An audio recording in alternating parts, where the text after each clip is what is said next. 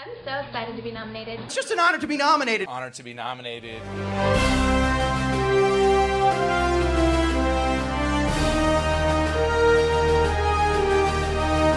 Hi, I'm Claudia. Hi, I'm Chandler. And I'm Ezra, and you're listening to Honored to be Nominated, a new podcast discussing every film that's ever been nominated for an Academy Award. Today we're discussing Spike Lee's 1989 classic, Do the Right Thing, uh, kick off our Black History Month miniseries. Uh, this film uh, was only nominated for two Oscars: Best Supporting Actor for the one of the only white actors in the film. We'll talk about it, and uh, Best Original Screenplay. Uh, it lost both, um, quite controversially, to Driving Miss Daisy, uh, which was the big winner that, that year. It did not it did not you lose Best Original Screenplay to Driving Miss Daisy, but that was the overall winner of the night. I mean, what's it all about? Um, Do the Right Thing, for those of you who haven't seen it, um, is sort of a day in the life of this Brooklyn uh, neighborhood. Um, we kind of follow Mookie, played by Spike Lee, uh, who is a, a black man uh, who works at a uh, uh, pizza shop that is owned and operated by these Italian Americans in this largely black and brown neighborhood of Brooklyn. Uh, and then things sort of escalate from there. It's about uh, class, it's about income, it's about gentrification, race, and eventually police violence. Uh, Chandler, you had never seen this film before. What did you think? Uh, I had not ever seen this film before. Um, I really, really loved this film. I really think it's um, of the Spike Lee films that I've seen. I think it's my favorite. Um, I think it's really, really, really well done. I think the cinematography is incredible. The fact that the cinematography wasn't nominated, uh, I think, is a war crime and a hate crime. I think the direction is really, really incredible, and I think the fact that Spike Lee wasn't didn't win an Oscar for directing, I think, is a hate crime. Um, I really think this film is is incredible. I think it's really well done. Um, yeah, I think it, the fact that it wasn't snubbed for Oscars to me is is literally the only explanation to that is racism. Like I I would believe nothing else because this film was incredible. Yeah, I completely agree. This was my first time seeing it as well. Um, I also haven't seen a lot of Spike Lee films. I think Chandler and I have seen the same three, maybe. Actually, I've only seen two because I haven't seen The Five Bloods yet, but it's on my list. A really great film. I agree. the The cinematography and the direction are the standouts for me. I really like how it's sort of portrayed as this like fun movie just about like this neighborhood and you know a day in the life like you said Ezra until it's not. And it just takes like that big drastic shift uh, towards the end. And it's it's it was really jarring for me because I, I really didn't expect it for it to go down that road. Um, and I was enjoying like the the joy and the happiness for so much of the movie and then you know to take that quick turn it's like woof like it's hard for I, I find it difficult to speak to as a white woman but that is something that the black community has to you know face every single day. It's it's it doesn't always just get to be like a full day of joy. Like so i don't know. I, I think this the film was really well done. Um, i enjoyed watching it and i think i think i learned a lot more about spike lee's styles from this film more so than malcolm x in my opinion what about you ezra Uh, so I had also never seen this film before, um, and I'm a big Spike Lee fan. And I, uh, in preparation for this episode, decided to go back and watch a couple of, of the big Spike Lee films I had never seen. Um, kind of leading up to that, which I think kind of shot me in the foot for this one a little bit because the night before uh, I watched Do the Right Thing, I watched Bamboozled, um, which is a Spike Lee film from 2000 that I think is one of the greatest American films ever made. Uh, and really, I thought was like daring and controversial and like a deep sort of like full on attack against the white media landscape. Uh, and then watching Do the Right Thing after that, I think it's quite obviously the work of a less developed artist. Um, and I I found the sort of political commentary of Do Right Thing to kind of be a little I don't want to say pedestrian, but I think it's especially in 2021 something that we've seen a lot of, where it kind of felt like, man, gentrification's bad and the poli- and the NYPD is racist. And it's like, well, yeah, versus like and again, not to keep comparing it to Bamboozled, but Bamboozled is very much like because the have you guys seen Bamboozled? I assume you have not. We have Um, so it is a it is I a have film from no. 2000 that is shot unlike any other film I've ever seen. Uh, that is about a black uh, TV network executive who, to boost ratings, puts a minstrel show on TV complete with blackface. Um, and it is one of the most daring films I've ever seen because Spike shoots all of the uh, normal scenes with this like super grainy camera, but then shoots all of the minstrel she- uh, show scenes in like full on Technicolor, so they look way better, and they like fully like do the minstrel like half the movie is a minstrel show, and it's like almost daring you to be like, do you find this entertaining? How do you feel about this? And it's like a really bold, and then it's like the whole point is that like white culture wants black culture but not black people and then it also essentially argues that a lot of uh, black artists are essentially wearing blackface currently uh, just as a way of sort of falling in so they can be successful in the white media landscape uh, which i thought was just like such a like shocking and like it really made me think and really made me reflect on the media that i enjoy versus do the right thing i was like yeah Can I jump in really fast on that?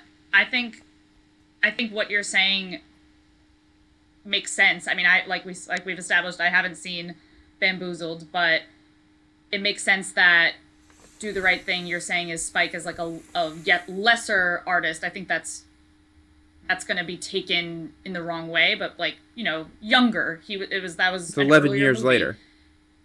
Yeah, and I think um, what you're saying about like the blackface and the the minstrel shows, you can also kind of see that a little bit in Do the Right Thing, just on a much subtler level.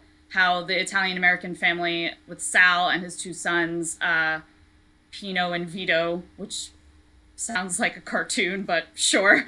Um, how they're like, you know, they're they have their business in a black and brown community, but they don't like the community people. There, so they and they then there's the whole scene where Mookie and Pino have the conversation about his favorite like black artists, and he's like, "Oh, well, they're not really black," and it's like, "Do you hear what you're saying?" So I think it don't that makes sense that like Bamboozled is a better and more daring movie than Do the Right Thing. Do the Right Thing was just kind of laying that groundwork. No, totally. I totally agree, and I but and I also think that a I think it's like very possible that if I watched uh, this movie in a different time of my life, I would feel differently. Um, especially because I felt like, and I hate to use this word, but I found it kind of boring.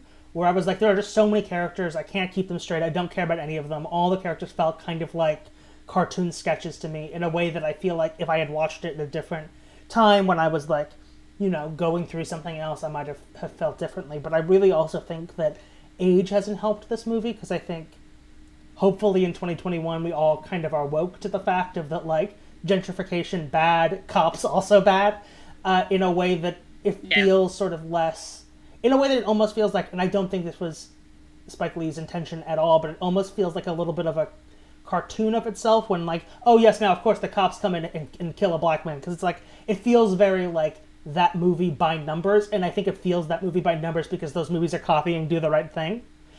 Uh, and so like Yeah. it's not necessarily a knock on the movie. It's just like I feel like I've seen it before because I've seen so many pale imitations of it that it feels less original and so it feels less explosive. And I think the best Spike Lee films feel Even explosive. though this was really the original. It felt a lot like how you guys feel about The Exorcist. Is kind of how I felt watching it. Okay. Okay. Okay. Yeah, I mean, I don't. I wouldn't say that. I wouldn't say that this is like a daring movie or like taking massive risks. Other than the the cinematography, maybe because that like was that felt very different to me, especially for this time. But as far you, I I can see where you're coming from, Ezra. I don't agree. Like I don't. I didn't find the movie boring, but I I can see how it it feels like you know this is the formula for this type of movie. Hmm. I don't feel that way. I, I, I and I don't actually. Well, because like like you said, this was, I mean, this is 1989. This is the the front runner to those movies that you're talking about, and so I don't think it feels very formulaic at all. I think it feels very like sort of inventive. Um, maybe I was just in the the the headspace I needed to be to watch this film. Um, but also, like, it, it, it is interesting to me to to to watch this movie uh, about gentrification and knowing this area of Brooklyn and going to this area of Brooklyn now that is heavily gentrified. That you go to this this area of Brooklyn now and there's not black and brown people. There's just a bunch of white hipsters. So I mean, I think it does have. I think it does still have a lot of weight in that regard because a lot of the things that this movie was juggling with sort of count, comes true.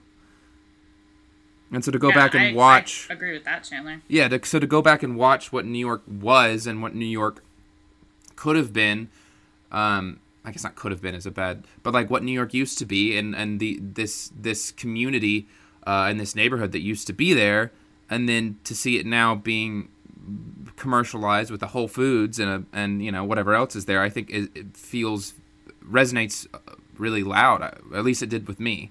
Like I, it just felt very much like, wow, with New York has changed, uh, and not necessarily for the better. Um, yeah. Yeah, I guess it's that like I hear what you're saying, Chandler. I guess for me is that like coming I think my sort of journey with Spike Lee as a filmmaker has been kind of backwards where I watched a lot of his more recent films first. And I think his most recent films, the ones I, I really love, are all made and shot in this like incredibly like explosive way where like I remember like watching like Chi-Raq or Bamboozled or even like Inside Man I'm like nobody moves a camera like Spike Lee no one has ever moved a camera this way before Do you not see that and, and do the right thing? I've never seen a movie shot like this. I've, s- I, I thought there were like two shots that I was like oh that's cool and the rest of it I was like oh yeah this is kind of what I expected Wow, interesting. Because I feel the exact opposite. I was I was very very moved by the cinematography. I've never seen a, a, a movie shot like this before. But again, Ezra has seen, like Yeah. you said, lots of the recent things. So like, But I this saw- will feel But Five Bloods, uh, Five Bloods, Spike Lee's most recent film. I I don't even think it was shot like this. Like I don't think it has the level of of in, inventive cinematography that was used in Do the Right Thing. I mean I guess I just I mean like I would agree about the Five Bloods but I would say about like what Five Bloods does and I think all of his more recent films do that I really like that I just like wasn't really technologically possible is really sort of play with form. And so I find like the way that the Five Bloods will switch in like archival footage really powerful and really interesting in a way that I like and in the way that a lot of, of Spike Lee's films do of like mixed documentary footage and uh, fictional footage in a way that like I felt was missing from this. And again, it's like not really like a criticism per se. Is that like you know I, it felt like you know falling in love with Van Gogh's you know sunflowers and going back and looking at some of his earlier sketches and you're like yeah these are good and I understand why you would be like oh my god this sketch is incredible but I'm like but I want the sunflowers I want all the colors you know what I mean yeah, yeah, yeah, yeah, yeah. Sure. I, and that, that is interesting about the documentary fo- footage. I didn't realize that that was like one of Spike's tropes because, and I, like I said, the only other Spike Lee film I've seen is Malcolm X, and I just assumed that in Malcolm X there was documentary footage because that's like historical and would make sense. But that's that's really cool that that's like his. Can we talk about the one white actor who was nominated? who does kill it I think we do need to be clear he does kill it I can I. He's not the strongest. he's absolutely not. John Turturro was robbed he's Pino, the older right? racist brother Yeah, hmm. like he was. Where's his nomination? Because if you're gonna, I mean, like, if if the Academy is racist that they can only nominate the white actors, to me, the dad was not the strongest choice. I mean, not none of the white actors were the strongest choice for me. Period. But not the dad. I do Sal. kind of think John Turturro is the best performance in the movie, though. I think he's like unreal, and he's like you. You both get why Spike Lee's character isn't threatened by him, but also get why he is in fact a threat. And so then at the end, when suddenly you, mm. he like causes essentially a murder, you're like, yeah, we kind of saw this coming, but you also get, and it's just like unhinged and like both pathetic and terrifying the way that like white supremacists are. Where you're like, you're such a piece of shit. You really think you're so much better than all these black people, but also like, but you're also like a white man with power, and that's very scary. See, I kind of think uh, I'm gonna go out on a limb here. I actually think Spike Lee is the best performance in this movie. I actually really, That's really, crazy. I really liked Mo- Mookie. Like, I think his performance as Mookie is incredibly grounded, and um I don't know. I I think I absolutely uh, am outraged that he was not nominated for an Oscar for his performance. I think he's really, really good. That's so funny. I was like, Spike Lee can do everything, but he's a weaker actor. Oh, I thought I was like, his acting is like, eh. It's like, oh, it's fine for me. Well, see, I, but like he he does this thing with the character where the character is so um apathetic to everything, and it's just it's just it's just so interesting to watch. Where every everyone else is very heightened and Mookie is kind of like subdued. I think it's kind of brilliant. I think it's an awesome way to see through our like main character's eyes, where everything else around him is so heightened and he's so sort of subdued and apathetic. I think it's brilliant. Well, brilliant. and I guess Chandler, and I agree with you that I think it is a choice. It's a choice that didn't really work for me because I was like, this guy doesn't give a shit about anything. Yeah. Why should I give a shit about anything? And then I wonder, like, if the if it had been an actor who I think was making a little bit m- a few more choices, I'd be like, okay. But versus, I was just was like, so he's just kind of skating through life, and I totally agree that it is a conscious choice, and so I do have to respect it. But it didn't fully work for me because I was like, can we? Can someone give a fuck about this movie so I have something to latch onto? Yeah, I agree, Ezra. Um, where it just felt like, yeah, he was just like going through the motions, and I was like, don't you care about anything? But that's the point. Um, I think that's brilliant. I think because what does his character it, have just, to it, it care didn't work about? for me. What does his character have to think care about? He is a he is a black man living in Brooklyn, working at a pizza joint. His life doesn't have a lot of of future. I mean, I like he has a son. yeah, but like. he should invest in. but then he just watched his good friend get murdered by the cops in the street. Like, I mean, there's not like, there's not a lot of hope there, and I think that's kind of a brilliant choice for a, a black man living in Brooklyn in New York in the '80s. Like, I think that's kind of pretty pretty wise. Like, what you know, like you know, I'm just I mean, going through the motions. my 'cause what opinion else do I have?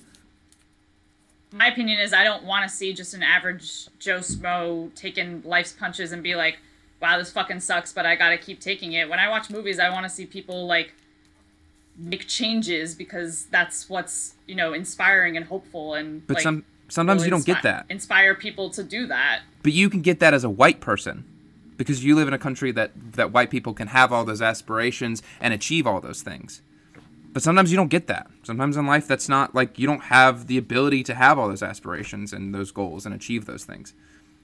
Sure, and that's why when Spike Lee's character threw the the trash can, I was like, finally. Yeah, but I think that's, Like, I think that's but why that was what I moment is so well for the whole earned. I think that's why that moment is so well earned. Because I think we I, I do think if we had had so like Giancarlo Esposito, who is most Oh my god, Gus- he killed it. yeah. is amazing. Very and I good. wonder if he had been Mo- Mookie, if he had been able to imbue it with a little bit more, because like Spike Lee is not an actor, like he's just not, and like he would say he's not. That's why he like doesn't act anymore, which is fine. Yeah. Like, um, but I I wonder if we had had someone who had a little bit more craft to have been able to like make it a little bit more because it, it often to me felt like Spike Lee just wasn't making choices instead of making the choice to be apathetic Yeah. Hmm. which I think is like one of the hardest things to act. And I wonder if we'd put like Giancarlo Esposito in that role and left the screenplay exactly as is, if we could have been seeing the sort of like undercurrent of rage, where almost Spike Lee's a little too cool. Yeah. He's a little bit like he almost like lets things roll off of him a little too much, and so that when he finally, which is interesting because then when he throws the trash can, you're like, oh, so he has been full of fucking rage this whole time as he should be, right? Like. And so it is, in, in some ways, interesting to see this guy just take all these microaggressions and macroaggressions and then finally snap. But I wonder if we had had an actor who had a little bit more juice, for lack of a better word, we could have had that journey just a little bit clearer. Yeah, because the moment where he like throws the money back at Sal felt too empty for me. I was like, I don't understand why he's doing this.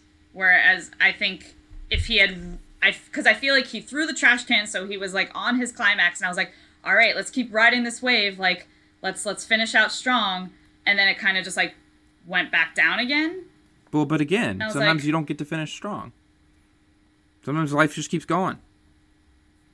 But I would argue the screenplay does give him a sort of climactic moment Yeah, where and he, he thro- just didn't take it. kinda didn't play He threw it away, in my Uh, opinion. I liked it. I liked that. Like I like that choice. I think that was kind of brilliant. Sure. I do want to talk about my favorite performance in the movie, which is uh, the actor who plays the mayor. I was gonna bring him up as well. rules. Yeah. He's so good. I was like, why is he not the protagonist of this film? very good. What's his story? He's kind of. In I some loved ways. his, his story. In some ways, he's the uh, protagonist of his own Mother, story. sister. He's great. He's very, very good in this. He also should have been nominated for an ac- uh, Oscar. An actor. I was about to say nominated for an actor. An actor. Uh, he absolutely should have been nominated for an Oscar. He is fantastic in this. He does really good work. Ossie Davis is the name of the actor. Okay. Has he done anything else? I'm sure he has. I think right? I've seen him in something. His uh, real life wife uh, played mother sister. Oh, Aw. that's cute. I love that. Were they married at the time? I believe so. Oh, that's sweet. Yes. They got married in 1948 and only uh, stopped being married when she died in 2014. Oh, that's beautiful. And they got to be in a movie together. Sweet. Yes, it seems that he was like one of the great actors. Aw, He's fantastic. I've never heard of his name, but good for him. Yeah, he gives like almost a Shakespearean esque performance in this. Like it's it's really riveting. Like the monologue he has about like to like the young kind of punks who are like fucking with them, and he's like, "Have you ever done this?" And then like the other gu- the guy responds, and he's like, "No, I would never do that." And it's like, well, it's this interesting like. Because like they're, it's like the moments where Spike Lee allows both characters to be right are I think the best parts of the film. Mm-hmm. Well, I think that's I think that's where the, the film shines is because I think that's kind of the, the through line of the film is what is the right thing to do. Totally. Yeah, and there's kind of no answer. Yeah. And I think that's like cuz cuz both yeah, I think those those moments where he he does that a lot in this movie where both characters are are right and both characters are allowed to be right because like what is what is right and what is wrong. It's the whole like the end the end quote with the Malcolm X and the Martin Luther King thing about you know violence versus nonviolence and what is the what is the right thing to do in, in these situations of of um, mass oppression of, of, of a group of people is like what what exactly is the method there? What what what are we called to do and what are we supposed to do? What is the right thing to do? I think that's that's what what to me was the best part about this film is like what well none of these people are right and all these people are right altogether. Yeah.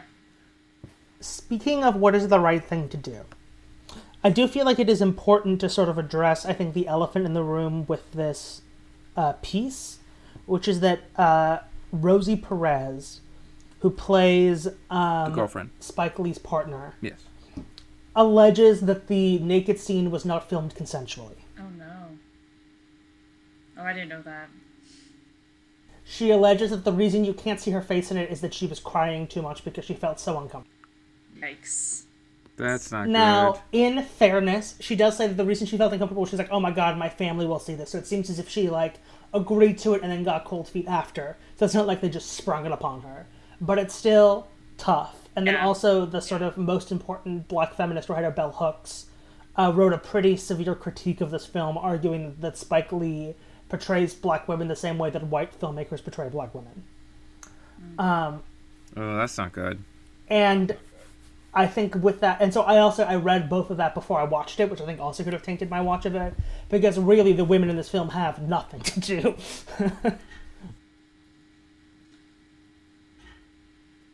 Yeah, I mean, the the her part or his partner, um, I forget her character's name, but um, is only exists to be the baby mama and yell at him for abandoning her her and her his child. Hmm. Um, i think that's fair yeah the mother sister character only exists to be a romantic interest for the mayor. Um, so yeah, that's a fair critique. yeah i think that's absolutely a fair critique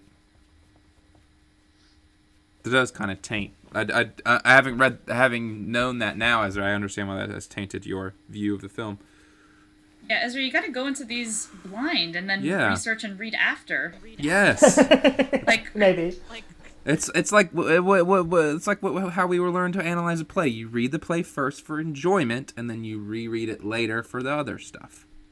It's true. That's true.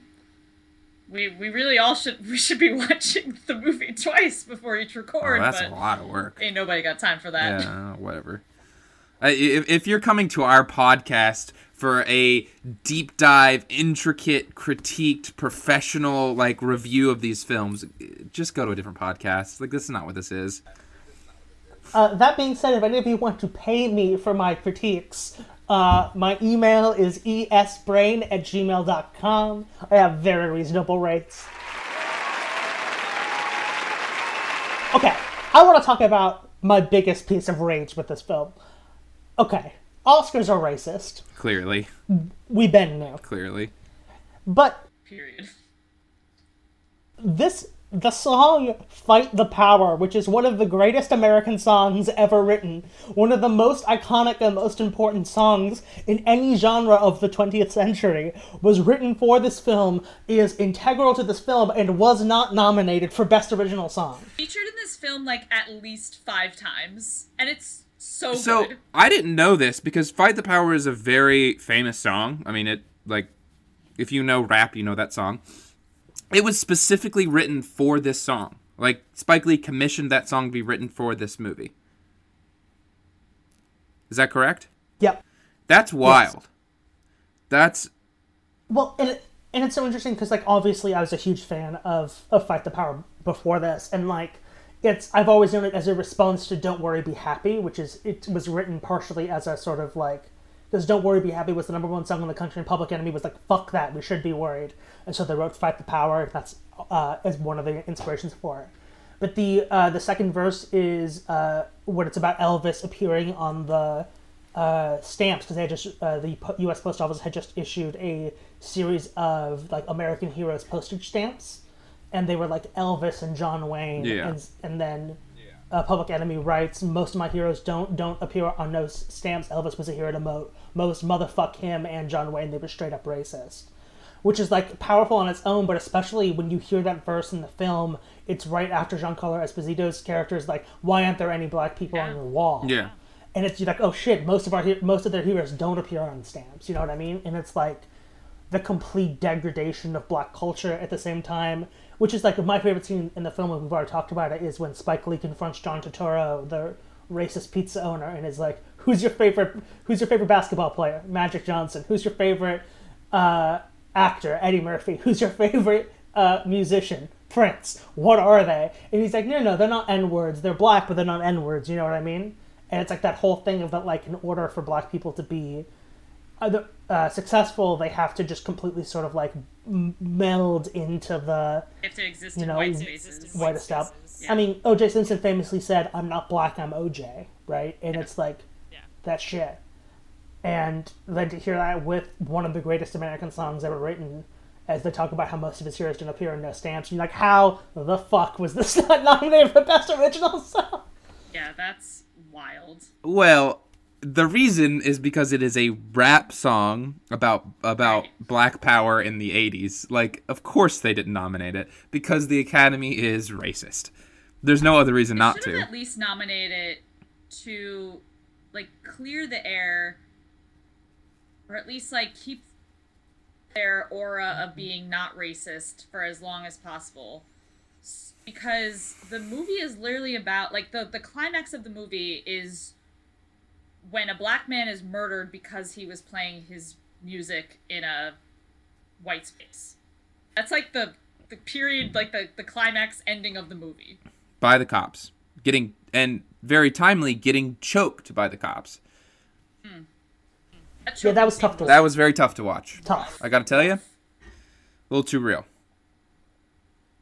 Uh, can I read you the nominees for best original song? Please, please.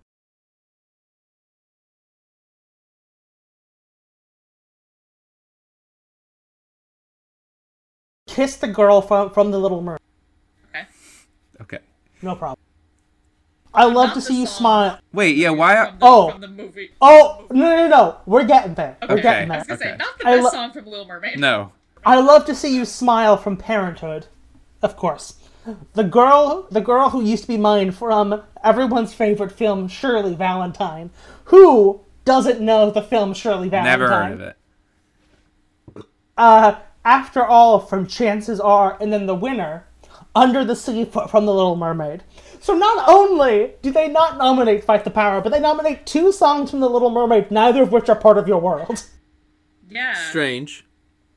Why? Yeah. Why not part of your world? Which is the best song from Little Mermaid. I mean, Under the Sea is good, but like, her "I Want" song. Yeah, uh, I gotta say, having not heard all but two of those songs in those categories, uh, I gotta say you should probably have nominated "Fight the Power." And, I mean, swap out both Kiss the Girl, which is maybe the fifth best song in Yeah. Little Mermaid. Yeah, Yeah. And Under the Sea, which is maybe the third best song in Maybe. Little Mermaid. I was For, fourth. for part of your world and fight the power, and then we're done. Well, and I'll also say, like, as if we're talking about like the analytic analytics of the analyzate, whatever, the story itself, "Fight the Power" is kind of integral to the to the story of the film. So, like, if if you're talking about how the song is integrated into the movie, I think it's kind of even better than "Under the Sea" or "Kiss the Girl," I because that song's kind of really important to the film. and we've talked about on the podcast uh, with our Home Alone episode how the the the original song, at least in our opinion, or how we interpret it, interpret that award category, like Chandler just said, should like aid the story or should like be integral to the plot, not just like background noise, or at least Right. that's how I see it. Right. But we, you also brought up the score, Chandler. I really like the score. Score's great. The score is Yeah, it's fantastic. incredible. The, the score is with really, like really good. violins playing while they're talking about like race issues. I'm like, this is crazy and intense, and I love it. It's so everything about this film, like the direction and the cinematography and the score, is so jarring in a very like confusing way, and it's mm-hmm. kind of brilliant. I really love how Like dissonant. It like Yes. doesn't quite meld. yes, yes, But, exactly. Like it does.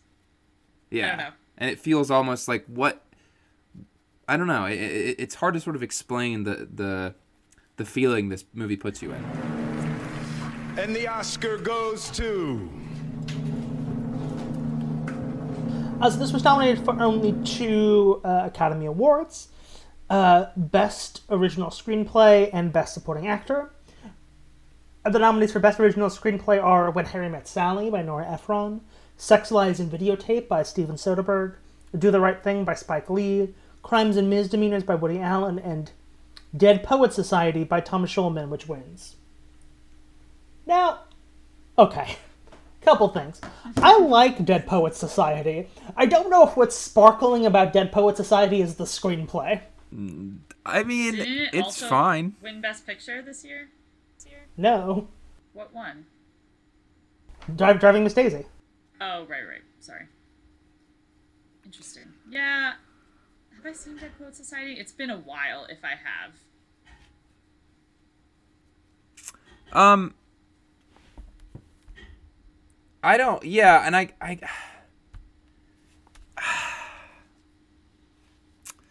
Yeah, it's just not. Yeah, Chandler. I well, it's just frustrating because like I think the screenplay of this is really good. I think all, like, and and considering that Spike Lee wrote, directed, produced, and a- starred in it, I you you think, you think that they would have They have would have get, shown him some love. you know thrown him a bone.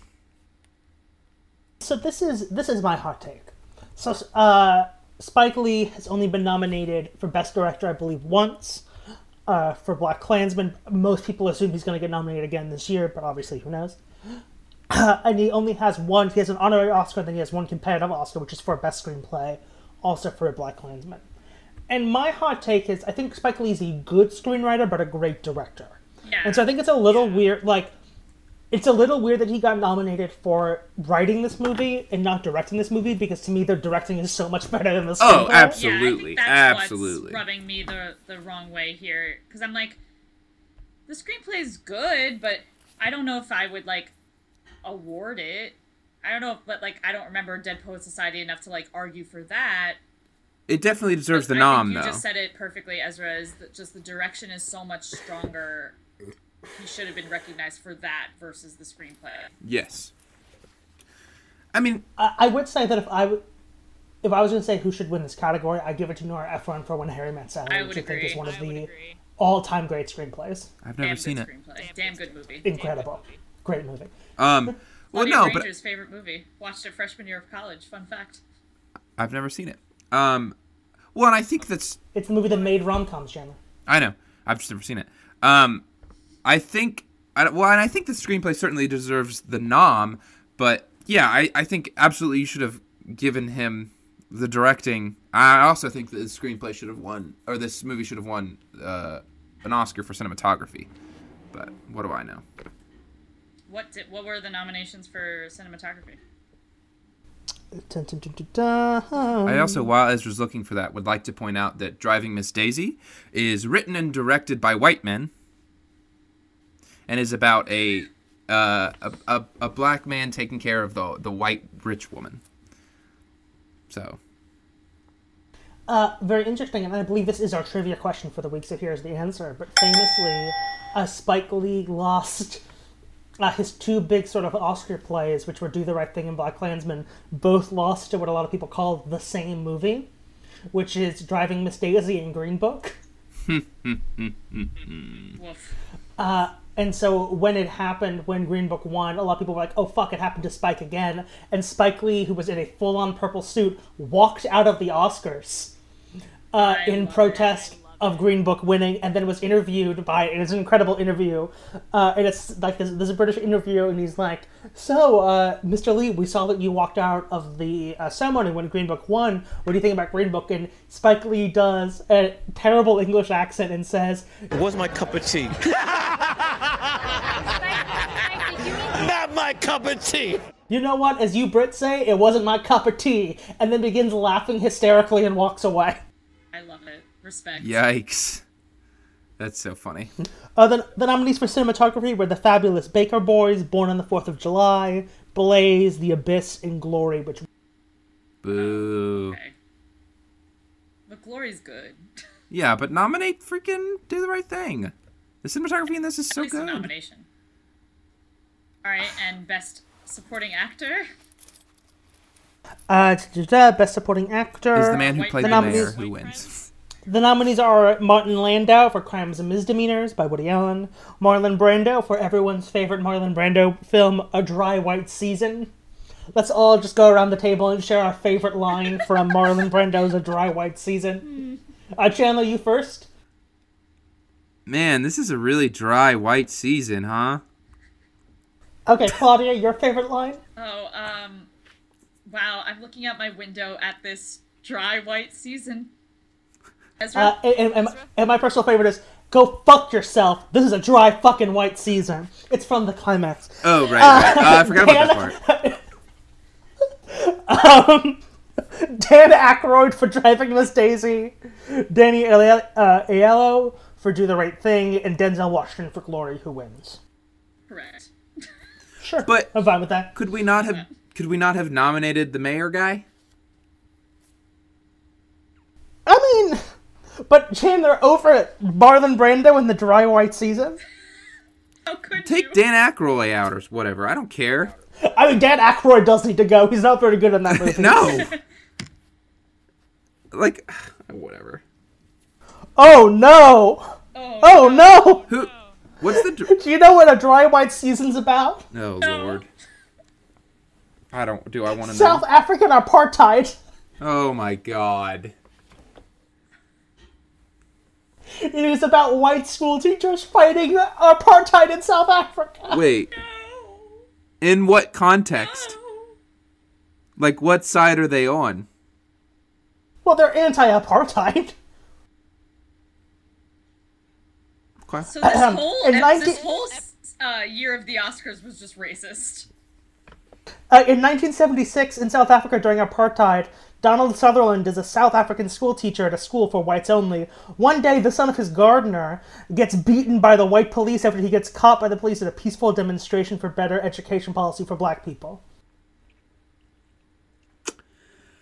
You know what really I think is the be- the saving grace of uh, you know is white saviorism. I really think we need to make more white saviorism movies. I really don't think we have enough movies about white people saving black people because that's really the true narrative of the world.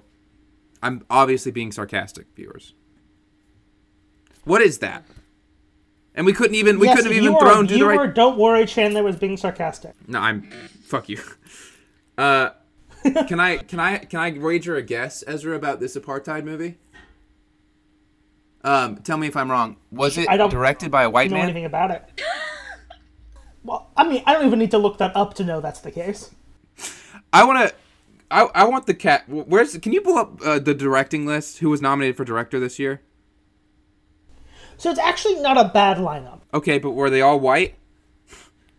Yes. Yes, of course. You couldn't have thrown They still are. just for the just to pretend like you're not racist. Academy. You couldn't have not thrown That's what I said. Spike Lee just like, a nom? pretend. just pretend like you're not racist, and just throw him the nom. Don't mean- you look at a list of all white men and think, hmm, what's wrong about this?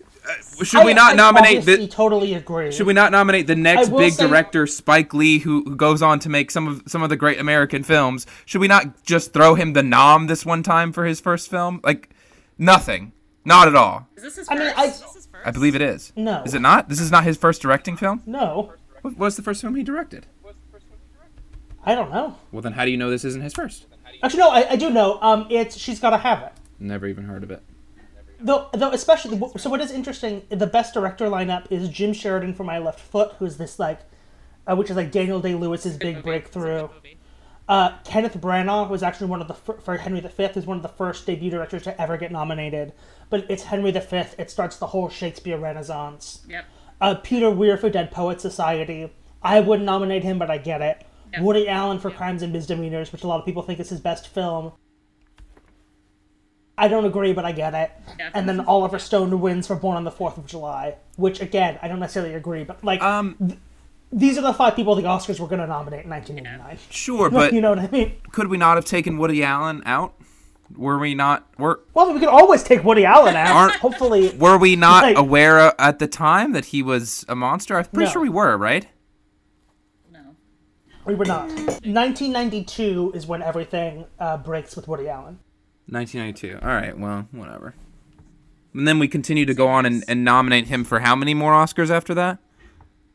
I mean, tho- yes, those are completely indefensible. I, I mean, Can't you shut up? I'm busy. Boy, what a great show.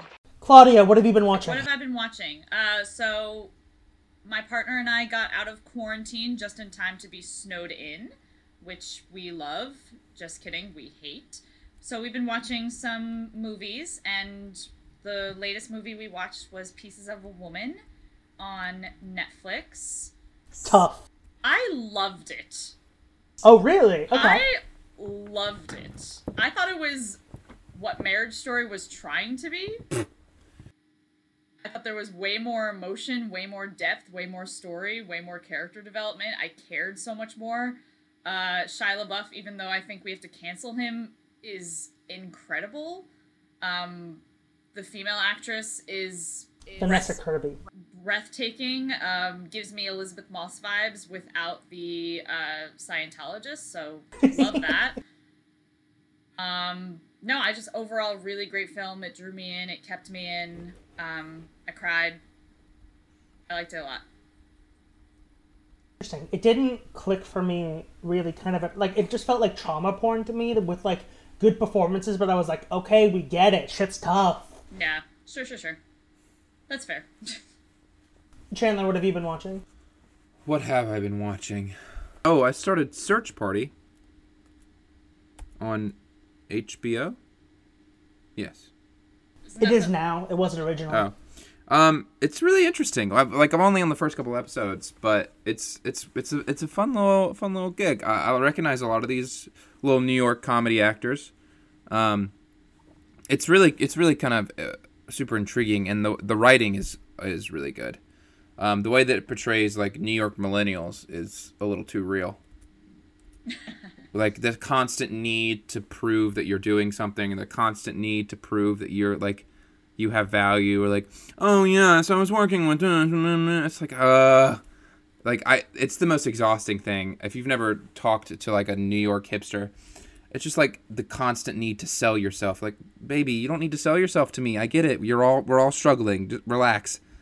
But it's interesting. Ezra you were telling me something about that tv show. What was it again? Um, I think that in 15 years we're going to look back on Search Party as the same way we look back on Freaks and Geeks. Oh yeah About like how did we not give this every single Emmy? It's a masterpiece. Yeah. Yeah, it's I think Search Party is one of the best TV shows currently being made. wow.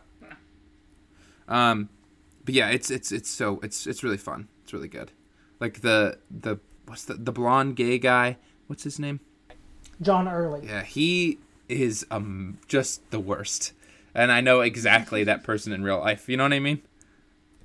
100%. He's the best. Though I can never pronounce her name, but but the lead of the movie is deserves four Emmys for the show. She's show. really good. so She's fucking really good. really good. Yeah. Um, I've been watching a lot. Um, I want to talk about three things specifically. Uh, the first is uh, Bonding season two on Netflix. Um, not a lot of people, I don't think, watched the first season, but uh, the first season is about a uh, gay guy who uh, reconnects with his childhood best friend, who is a uh, dominatrix in New York City, and she hires him to be her assistant. Uh, the first season got really, I thought was was fun and cute and kind of disposable, but got some really serious critiques from the kink community uh, for the way it was being portrayed. Uh, and I have never in my entire life seen a show or piece of art take a note better than Bonding. Where the entirety of season two was about these two people were doing kink wrong. The way they were doing it was irresponsible. The whole show was irresponsible. And literally the whole premise of season two is the dominatrix the dominatrix character has to go back to dominatrix school in order to learn how to do kink properly What? and it's actually all about consent and not just about going off and like having your fun times i have never in my life seen someone take a note better i was like like literally the like they would oh they came close to like reading the essays or criticizing it where they're like you know it doesn't make any sense. Why is she always wearing leather? Like that's not what people are like. It's treating things things like a joke. And like that's the whole like the show echoes that criticism of itself. The entire season two was calling bullshit on season one. It's a masterpiece. Wow, that's kind of cool. What do people think now?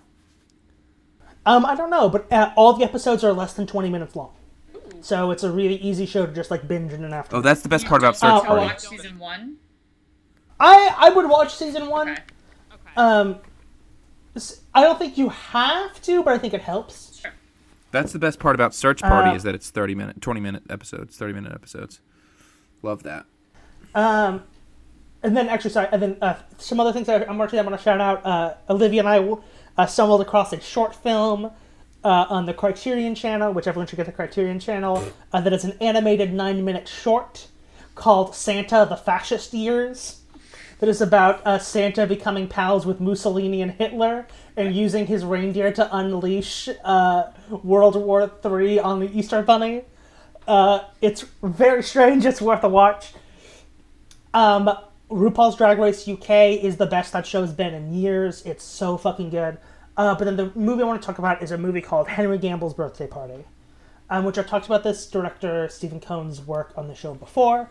Um, but Stephen Cohn purely makes movies that are personal attacks on me, uh, and is the best depiction I've ever seen of a very specific type of Midwestern evangelical upper middle class Christian uh, without ever making it a joke, without ever making it a satire, but is able to really show the fucked up ways these people view sex and sexuality and gender without it ever seeming like, oh, look at these dumb fucking hicks, they believe in Jesus. uh, and, Henry, and Henry Gamble's birthday party centers on uh, Henry Gamble, who is the son of the pastor and a closeted queer boy. Um, it's unclear if he's straight or if he's bi. Sorry, if he's gay or if he's bi. Um, but he's, he's closeted, and it's his birthday party, and it's just all the varying things that are happening at the birthday party. Um, you with the with the parents, with the kids, and then he has like his friends from drama club at school, and then his friends from church youth group. And the moment that I knew was directly attacked attacking me was when the sort of de facto leader of the church youth group went up to one of the friends at school and said, "So, are you churched up yet?" uh, and it took me back to my childhood, like I had been punched in the face. So, uh, Henry Gamble's birthday party and Stephen Cone's work in general, um, specifically that and Princess Cyd, which is the best movie about bisexuality ever made. So yeah. Huh. You take in so much uh, film, So much content. so much content. And I left off half the ones I've seen. Damn, Crazy. damn. All right, my friends. So that's all we have for you today. Next week, even though he's going to hate me, in honor of Chandler's birthday, we're covering our third Lord of the Rings movie, Return of the King, not the extended version, Ugh. unfortunately for Chandler for his birthday. That's all we have for you today. Be sure to subscribe on whatever platform you're listening on. Give us a rating and review, and follow us on Instagram at htbn.podcast for some Trivia Tuesday or Wednesday when I forget to post more exciting content, and you can wish Chandler a happy birthday. That's all we have for you today. Talk to you next week. Bye.